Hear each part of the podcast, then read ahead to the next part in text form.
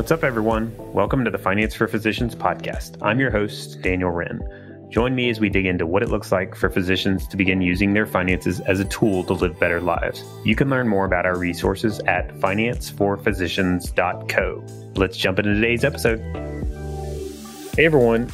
If you pay attention to the financial news, I'm sure you've seen all the craziness lately with stocks like GameStop and AMC and all the others that have been way up and have since gone way down. Seems like everybody now has a Robinhood account and is trading stocks on margin. On top of it all, we're still in the middle of the pandemic, which has added all sorts of volatility to the stock market. Everything was initially way down and it's uh, quickly rebounded way back up. With all this stuff going on, I think it's safe to say we're in the middle of a wild market given how wild it's been lately, I thought it would be good to talk about how to invest, especially when it's crazy like it is now. To help me talk through this, I brought in a very special guest today. He's definitely a big name in the investment space and is currently working as the head of retirement research for Morningstar's Investment Management Group and as an adjunct professor of wealth management at the American College. He's got his PhD and all sorts of other credentials and designation. But I, what I think he's most known for, at least within the investment industry, is his wide ranging research on investing. My guest today is David Blanchett. David, welcome to the podcast. Good to be here. Yeah, so uh, we are in the midst of a big ice storm in Lexington, Kentucky. It's it's kind of crazy. So hopefully where you're at, it's much warmer and and nicer as you're listening to this. But it's been we've been kind of cooped up in our houses lately, right? I mean, we've had a big you know global pandemic. And and we were just talking david david has four kids i have three kids. And so cooped up is that kind of brings it to a different level but we're talking investments. So like do you think i'm curious like being cooped up in our houses like this like do you think that it has an effect on people and even something like their investments or how they invest? Or what are your thoughts on that? I think it clearly does. I think if you look at downloads of Robinhood and Schwab. I think it, people want an outlet, and they're using that outlet as, as day trading. I mean, I've never had so many conversations with friends of mine or random questions about stocks in the market before. So I think that people are looking to do something, and, and for better or for worse, that could be, uh, you know, buying individual stocks in their portfolios. Yeah, so I was. We were talking about this as well. I actually, my first experience investing was in 1999, and I was I guess 14 or 15 years old. I'm surprised my parents let me do this, but I was uh, day trading on an E Trade account and buying tech stocks or dot com stocks or whatever. And if you followed investments, uh, that was the dot com bubble. You know, I don't know how everything shakes out this time, but in that uh, situation, there was a ton of uh, stocks that got big time hyped up and overvalued. And then, you know, I invested in them after they had grown.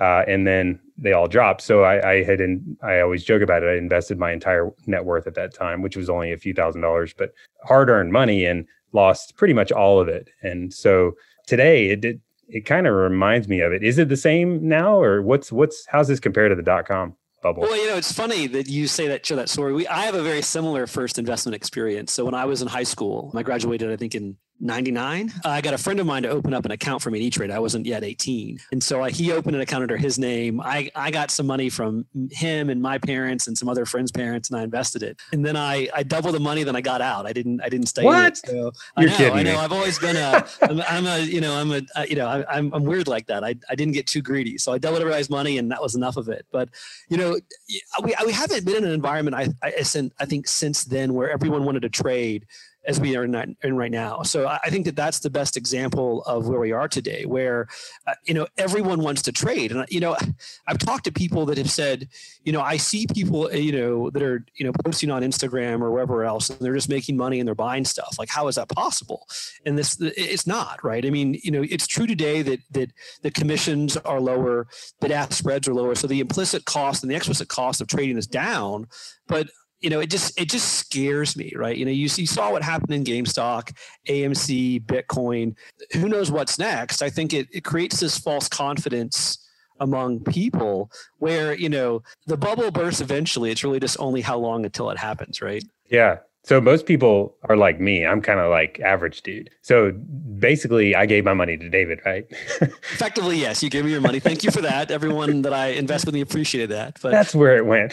But and I think that that's the problem. You know, you know, people don't realize that for every winner, there's effectively a loser, right? I mean, as long as the markets are going up, I guess you know people can kind of win, but eventually they go back down. And I think that's where you know you're already hearing these these incredible stories of people that lost tons of money on GameStop. I mean, sure, people made money, but on average, people are going to lose money because you know the, those few folks that got in early saw these huge gains, but everyone else lost their shirts. And I think that's that's part of the problem with with people that day trade is that too often we we like to report our winners, we don't talk about our losers, right? Mm-hmm. Yeah. What? So how does that differ from? So I'm sure everybody has heard the market goes up. It's historically always gone up, and every year it goes up. You know, ten percent a year, right? Always, every time. uh, but long term, you know, it should should most of the time go up. But if maybe I'm just a little smarter than the market, and I'm buying stocks and um, and I can beat the market. So like, but can I beat the market? Is that I think a lot of people think that they can beat the market that don't. And if you look at you know the research better than anybody, but I, you know, my understanding is you look at the research and they don't make, beat the market. And, but even if they thought they did, and, and usually that's one of those things you got to learn through failure. But like, how do you, uh, on the front end, wrap your head around that and not be that guy that learns like me through failure and instead just kind of listens to, to someone like you?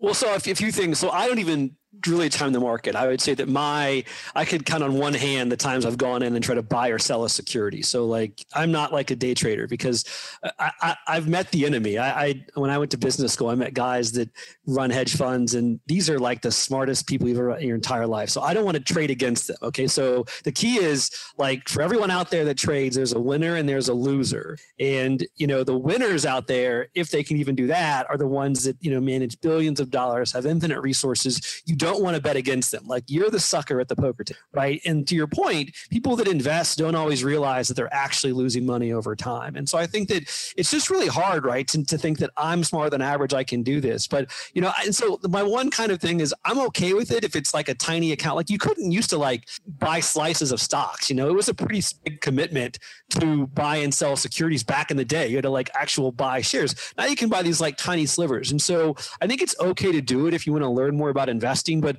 I would take a long, hard look at yourself before you start trading. You know, most of your portfolio, your 401k, things like that, mm-hmm. right? Yeah, yeah, that's that's a good point. I think and then you can learn through experience like like I did but not on your retirement account and instead just kind of on a sliver of your portfolio the feeling I get I don't know uh, I've been to a casino or a horse race we're in Lexington so you know the horse track and if you've ever made kind of like a little bit bigger than you probably should bet on a horse or at the casino, you get that like feeling in your stomach or whatever. I don't know. Some probably chemical gets released and makes you kind of get hyped up. Uh, when I traded stocks the first time, I got the same feeling. It was dead on the same feeling. And I think that's kind of interesting to look at is when I buy investments in my retirement account, I am so far from that feeling. It's not even close. It's a different sort of a thing, right? So like mixing the two together is I think where the danger occurs, right? I mean, it's gambling. Like we have to be honest and call it what it is, right? If you if you are not, you know, in it for the long haul, if you're if you watch the news or follow someone's Twitter feed and buy a stock. You're not investing, you're gambling. And gambling can be fun. People really like to gamble. I think that gives you something to do, but I think it's important to distinguish between the two. You know, actively trading an account every day is not investing. And again, some folks make money and it can be a lot of fun. Like you can feel this high when you do it, but it can just be tragic. It's tragic on average. I mean, there's no research I've ever seen that says that the average person who day trades beats a low cost, professionally managed portfolio. That's just a fact. Sure, and it's not even will. close, right? It's like like one percent or something. Right. I mean, every time you trade, even if you don't pay a commission, you you you, you pay a bid ask spread. So you're always losing a little bit of money every time you trade. And so I think that that you know, the role of advisors and other things is to protect people from themselves. I mean, it's really hard to to not want to go out and buy Tesla when it's up a thousand percent whenever in five years. And I think that, that that that's when people need someone to remind them that you probably shouldn't be doing this. Like it's cool if it's like, you know, a thousand bucks in a Robinhood account, but it's not cool if it's all your hard earned savings that you're going to use to live off of when you retire. Right. Yeah. And so professional advice, I think part of the challenge, uh, I kind of am not the, we have some issues in our industry as uh, I'm, uh, I have a financial planning business and in our industry, the financial advice industry, uh, there are some issues there. So I think some people kind of get burned by that industry and kind of just go the complete other direction. I was going to read an example of of kind of this sort of thing. I, I got an email from a client the other day, and it was just it just it just blew me away. And so this is from a uh, financial advisor, and I actually know uh, of the person, and um, they talked about. I'll kind of uh, summarize it, but basically they're like uh, in the in March and April, we took all of our clients to cash. March and April of last year, so that was the bottom of the pandemic. We took all of our clients to cash and significantly reduced our exposure to stocks and blah blah blah. And so, and then since then have reinvested and basically we beat the market and uh, beat the pandemic. And our clients are loaded, and you need to give me your money now because I know how to pick when the market is down and when the market is up do advisors know when the market is down? Is and let's clear that up. I think because that that bothered me a lot hearing that. Yeah so like you know i'm I, you know i'm a pretty smart guy. I have, I have a every designation you've heard of uh, phd whatever else. And so like but no like that's ridiculous right? So like good investing is boring. You know you can make changes on the margin but you know to our earlier point about gambling advisors do not cannot time the market with any level of consistency. So it makes sense to take risk on and off the table as your objectives change. You know, if all of a sudden you you have a client and they can accomplish all their financial goals because their portfolio is up 30%, maybe you take risk off the table. But, you know, someone that says I can time the market because I have some kind of a strategy, like that to me is is is kind of ridiculous. I mean, I think that you can maybe make little adjustments here there based upon valuations, but you know, I, I just I'm not you know, I, am skeptical. I, am a I'm a big fan of low cost passive investing, where you stay invested for the long haul. It, it, you know, good investing is not is not sexy. It's not fun. It's boring. If someone's offering you a strategy that's not boring, it's probably not the best strategy. Yeah. So let's go there. Let's go that direction. What is the most boring possible strategy we can we can think of. a target date fund. Yeah, that's a single balance portfolio, and like so, like you know, I I like target date funds. I like balance portfolios. They aren't necessarily efficient for each investor, right? People are different. They often have different goals, desires, but like that's actually a good way to invest if you put it in a 60-40 portfolio. If you use a target date fund, those are all ways that you can accomplish financial goals. Now, I think that there's a lot of other stuff that people need help with, but you know, there's nothing wrong with a target date fund. It's not necessarily optimal, but you have to weigh that against the costs of any kind of other strategy. Mm-hmm. Yeah, I mean, if if if I'm a DIY investor and I don't spend a lot of time uh, on it, and I kind of want the most simplistic, easy, boring, straightforward route possible, like there's a lot of appeal there to like a low cost target date fund. Now you got to watch target date funds because, and I don't even think it's as much the strategy; it's the sometimes the costs are the costs are hidden built into there. And i mean that's that's been my experiences now if the costs are high that's a different story. But in general target date funds are, are fantastic for kind of the autopilot sort of setup. Target date funds by the way they're it automatically invests uh, the funds based on your age and, and kind of rebalances over time as you get older. But it's it's a one size fits all sort of a solution. But how does that compare to picking your funds? Do you think i mean have you done research on that specifically? Like if i'm the guy that's like smarter than the average which everybody says, right? Right. Individuals don't tend to pick funds if they think that they're worse than the average investor, right? You know, you don't you don't pull the audience and say, hey, who can't manage their own money and find that they're doing it. So I think that's part of the problem, right? Is that individuals think that they can beat the market, and you know, I've looked at this um, a lot within 401k investors, and what you find is that is that they don't, right? I mean, there's, I mean, this is this is so important that no one realizes that there is not there's no research whatsoever that suggests that the average person can outperform a low cost, you know, effectively quasi passive portfolio where you just kind of stay invested for the long. That's a fact. Um, it's it's incredibly boring. It's not very fun, but that's good investing. And I think that it's hard for people to kind of just say there and not do things. I think that you know to your point about you know the advisors that time the market. Well, you know for just as many people that say that they timed it right, they timed it wrong. Um, I know lots of advisors that, that, that went to cash and stayed there. They missed the entire rally um, back in 2020. So sure, uh, some some people can do it, but you know no one talks about their losers. You know, advisors that say, I did this, I did that. I mean, they might have for some of their clients, but you have to realize that just because they got it right before doesn't mean they're going to get it right again. Like it's, it's, it's, it's effectively random. No one has like a secret sauce that they can use to outperform because that's just not how investing works. Mm-hmm. Yeah. And what's, what's interesting I have seen lately is a lot of um, passive uh, investors have been kind of, uh, active on the side, uh, they kind of have sliced and diced their stuff. So they have you know maybe a target date fund or, or passive uh, investments in their retirement plans at work, and then they have they're trading individual stocks in their plans on the sidelines, like their IRAs or taxable investments. Um, it, I think, at least my opinion is, it's kind of got to be. I, I don't understand the concept of being half and half, like half active, half passive. But is there something there to? I mean, can you be a sliver active, or like is it kind of like you either need to be all in on passive, or you, you know what I'm saying? You're no, you're no fun. You're no fun at all. so I mean, I think in reality, if we were all, you know, utility maximizing robots, we would all have very boring long-term portfolios, right? No one would do that. I think that that if you I would only recommend you do it if you feel like you have to do it, and then you do it with as little of your portfolio as possible, right? And so someone would say, well, you know, that doesn't make any sense, David. Well, I don't want I don't want anyone effectively to be day trading their any portfolio that they have. That just doesn't make any sense, right? But if you're going to do it, you want to minimize the damage. You want to recognize that this is fun money that you're gambling with, and that you know that if you lose it, you're not gonna you're not gonna you know be out on the street destitute. So in theory no one does it. In reality people are you know kind of crazy. You kind of you, you do it in a way that minimizes the possible loss. What i don't want people to start doing though is trading all their accounts all their wealth because again that's going to end in heartache for a lot of people. Mm-hmm. is it what is all their wealth? Like is there a percentage like is it safe to say i'll carve out like 1% of my so the thing is 1% didn't used to work right you know like back in the day when you had to buy you couldn't buy slivers of, of stocks you couldn't do 1% but i think i think yeah like i would not exceed 5% because yeah.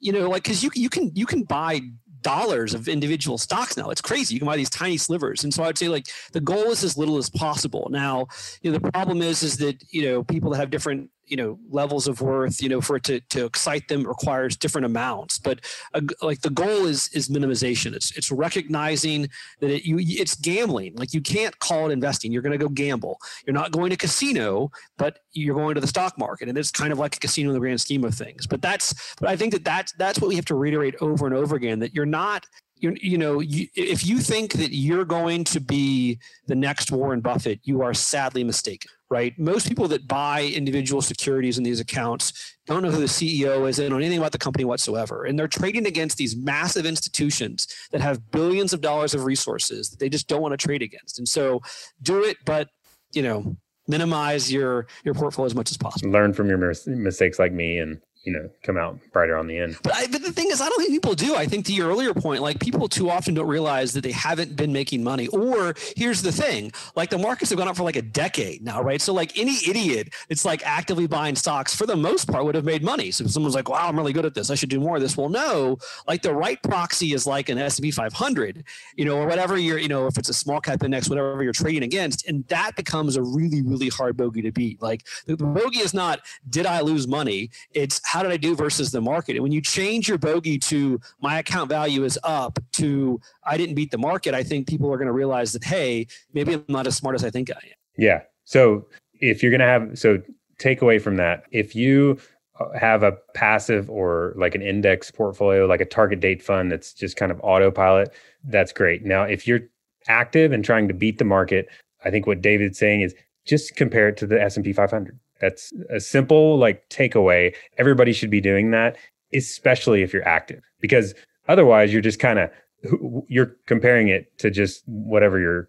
coming up with in your mind, I guess. So uh, a lot of times in my experience, I have found that when you compare it to uh, those legitimate uh, benchmarks, you are surprised, and, and, a lot of times people are, are underperforming. I remember a time uh, I had a meeting with a an ex-client actually. Uh, we we parted ways after this conversation unfortunately but he had been uh, doing his own investments. We have kind of a platform where we're still we'll, we'll, still work with people even if they're doing their own investments which is kind of interesting to see from my standpoint because i see both sides. But he was um, following a newsletter kind of a thing and for years and years and years and using the strategy.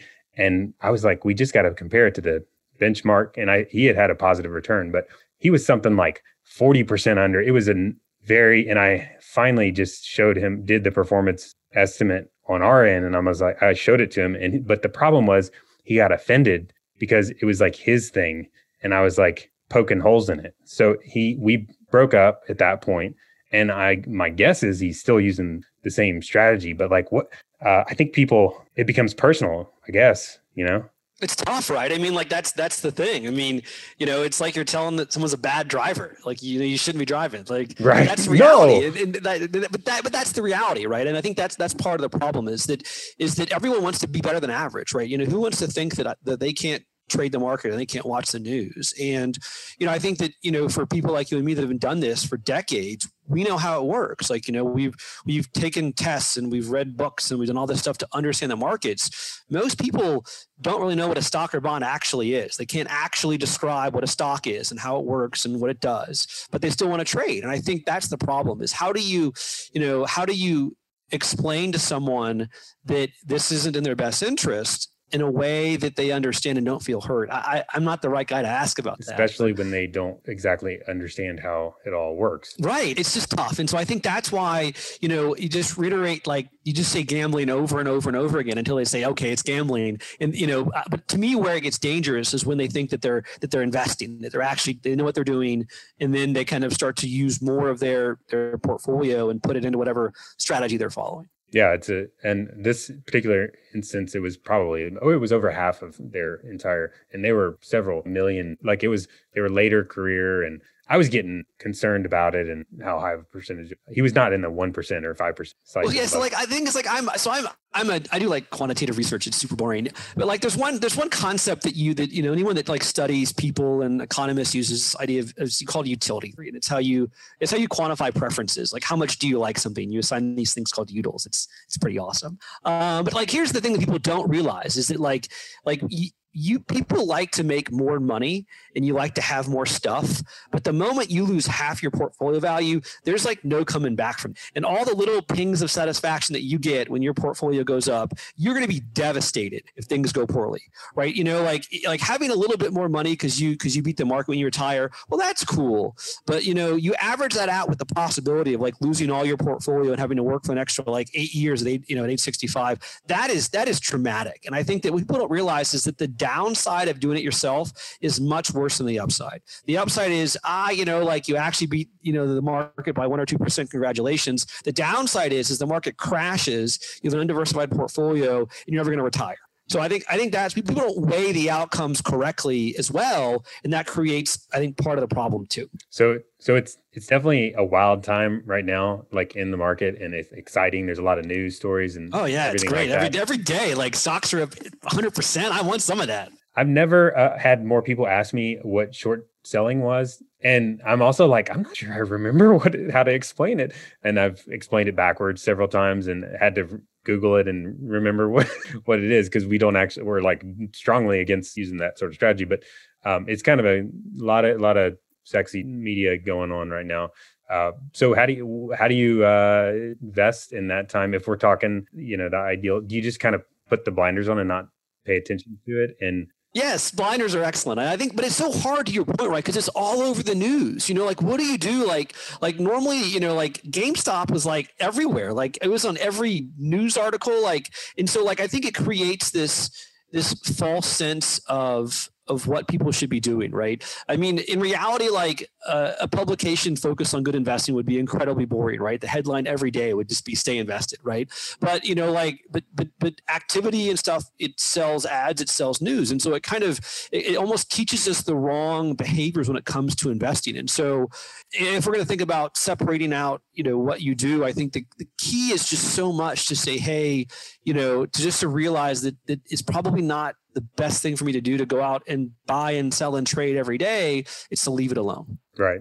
As boring and unexciting as that is. So I think the number one takeaway I'm kind of feeling from this conversation is boring is king. I mean, that it's not awesome, right? Boring, boring is just, just we're great. also too like geeks. So like we're, you know, that's just take it for what it's worth. But I mean, we bo- both spend a lot of time in the industry, and it's also interesting to me. Uh, when when I first kind of came around to that idea is that the people that I respect the most within our industry, you know, with all the designations and like David, David's got all kinds of designations and credentials and all this stuff, uh, done all kinds of research and and but people like like you and a lot of people I respect in the industry, they all kind of gravitate towards that mentality, which is very interesting to me when I finally saw that. Even Warren Buffett does like, you know, let's bet against the hedge fund guys, and I'll get the passive portfolio, just boring, plain Jane, and then you get to do your hedge fund, whoop their butts. So it's interesting. Most professional investors that are really good, that people that you know that I think you and I both respect, are going to say like,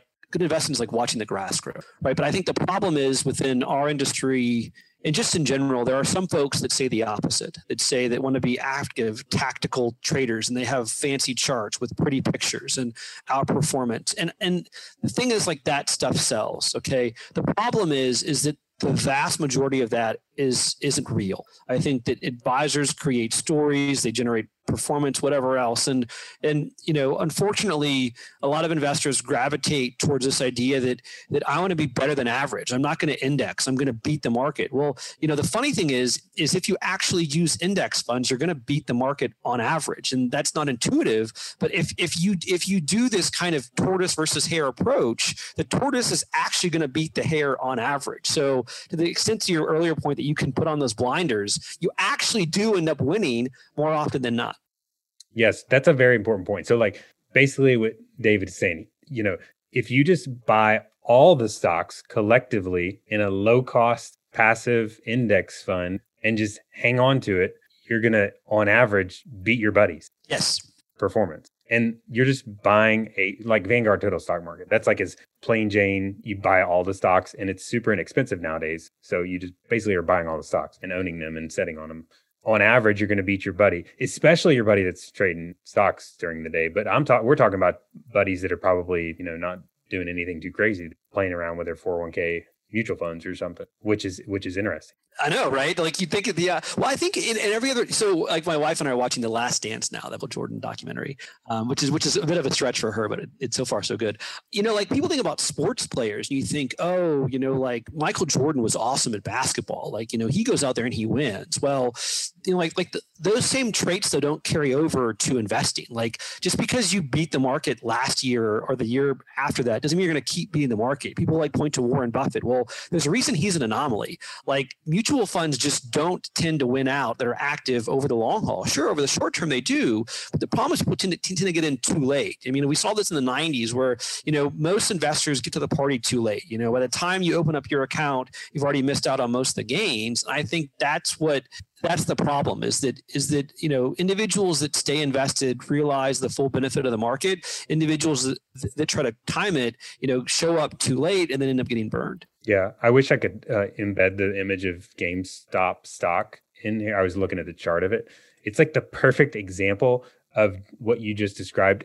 I mean, it's hyper extreme example. Like it happened very fast, but it's like way up and then here's the thing about GameStop. So I again, like I say, like I can count on on my hand that you know I, I wanted to, to effectively short GameStop, okay, because it had risen way beyond its fundamentals. But here's the thing: it was incredibly expensive to do so. So I'm not going to go into like all the ways that you can make money when stocks go down, but like the put options were incredibly expensive. They cost over a hundred dollars for a seven day expiration.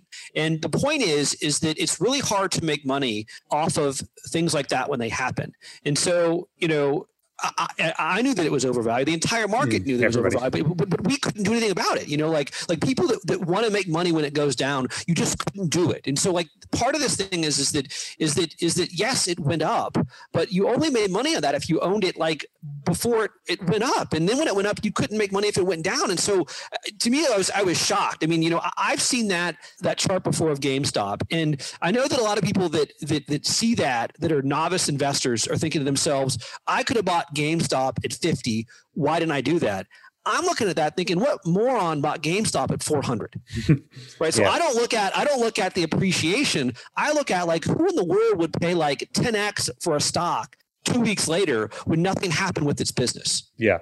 Well, our, our volume of it got to the point where we had a handful of clients asking us to help them buy GameStop, and but it was a directly correlated to the price. Like the price was low, nobody even was unless you get games, but got high. The higher it went, when it was like you know in the hundreds and got all hyped up, that's when people were asking about it, and that's what happens happens in kind of hypes. People want to buy it when it's really high, which is the reverse of like so. Like if I'm to buy a car, you know, am I like, oh my gosh, the car is up 400 percent in price? I'm to go buy it right now. Like it's it's anything else. It's absurd to buy things when they are like doubled in price. But for some reason, for stocks, people just go nuts. And so I think, like when it comes to investing, like we are our own worst enemy. Like, like uh, it doesn't make any sense. Why would you buy GameStop when it's gone up to two hundred percent?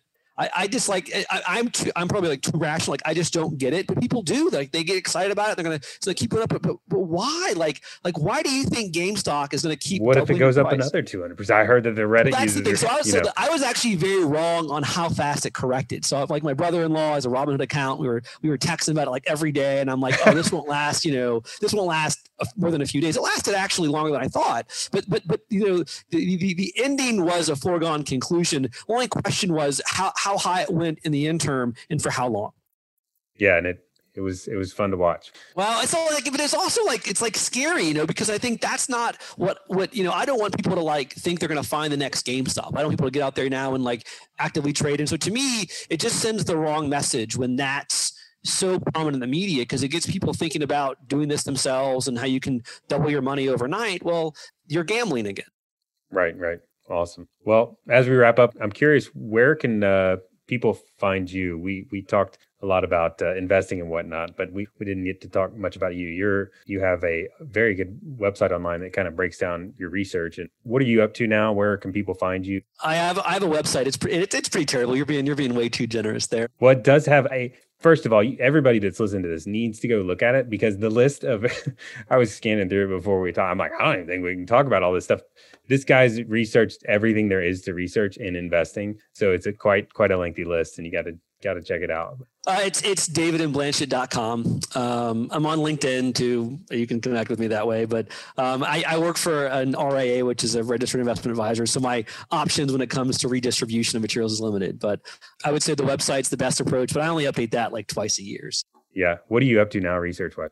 So I, you know, I, I try to write at least 10 to 12 papers a year. You know, I used to travel a lot with like conferences and clients and stuff, but you know, since COVID hit, I've been kind of shut down now for I've run it on 11 months. And so I've got, you know, investing like in a low yield world. I've got stuff on risk aversion, on dividend stocks, on safe withdrawal rates. I, you know, there's no method of my madness. I just kind of think to myself what sounds cool and I kind of go after yeah, that. So that's awesome. Yeah. So if, if any of y'all want to geek out on Dave's got all kinds of good stuff to geek out on. Thanks for joining me, David. It's been fun chatting. Great here, yeah. As always, thank you so much for joining us today. If you found this valuable, please give us a review on iTunes and share with a friend. Also, check out our website at financeforphysicians.co for all sorts of additional content. See you next time. Finance for Physicians is not an investment, tax, legal, or financial advisor. All content included in this podcast is for informational purposes only and should not be considered financial tax or legal advice. Material presented is believed to be from reliable sources, and no representations are made by Finance for Physicians as to another party's informational accuracy or completeness. All information or ideas provided should be discussed in detail with an advisor, accountant, or legal counsel prior to implementation. If you don't have an advisor or would like a second opinion, feel free to check out our website for recommended advisors.